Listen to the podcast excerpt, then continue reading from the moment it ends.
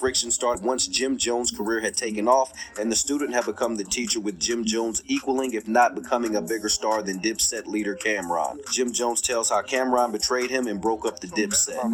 We grew up with each other, so everything that happened, I already expected. I planned for that. Because you because you grew up with him and you knew his I personality. knew his personality. You did like shit. Now- he was now- bored. now- he was tight. now- he grew up. I knew. I but- knew but- how he but- hustled. but- from the year 1995 to the year 1999, you couldn't find Cam without What could Cam have? All. What,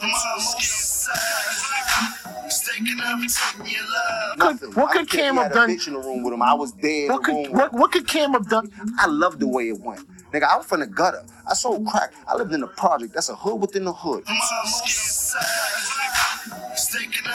We was able enough and fortunate enough to use our talent to get out that motherfucker and stay in the best places in the world. Go around the world on private jets, sit on yachts, jump in the water in the ocean in Italy and shit like that. Niggas that had can't fathom what I did.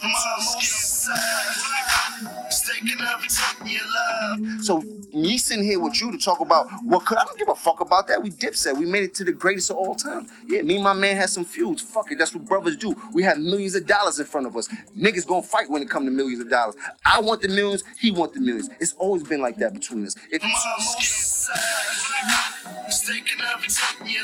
If you know him, you're asking, we always had a competition from when we was younger. We started off calling each other bum ass niggas. If I seen him the next day with the same clothes off, I call him a bum ass nigga. He seen me the next day with the same clothes on, he called me a bum ass nigga. You bum ass nigga. Oh, I'm getting fresh today, nigga. Watch what I come out with later on. That's always been me and Cam's relationship.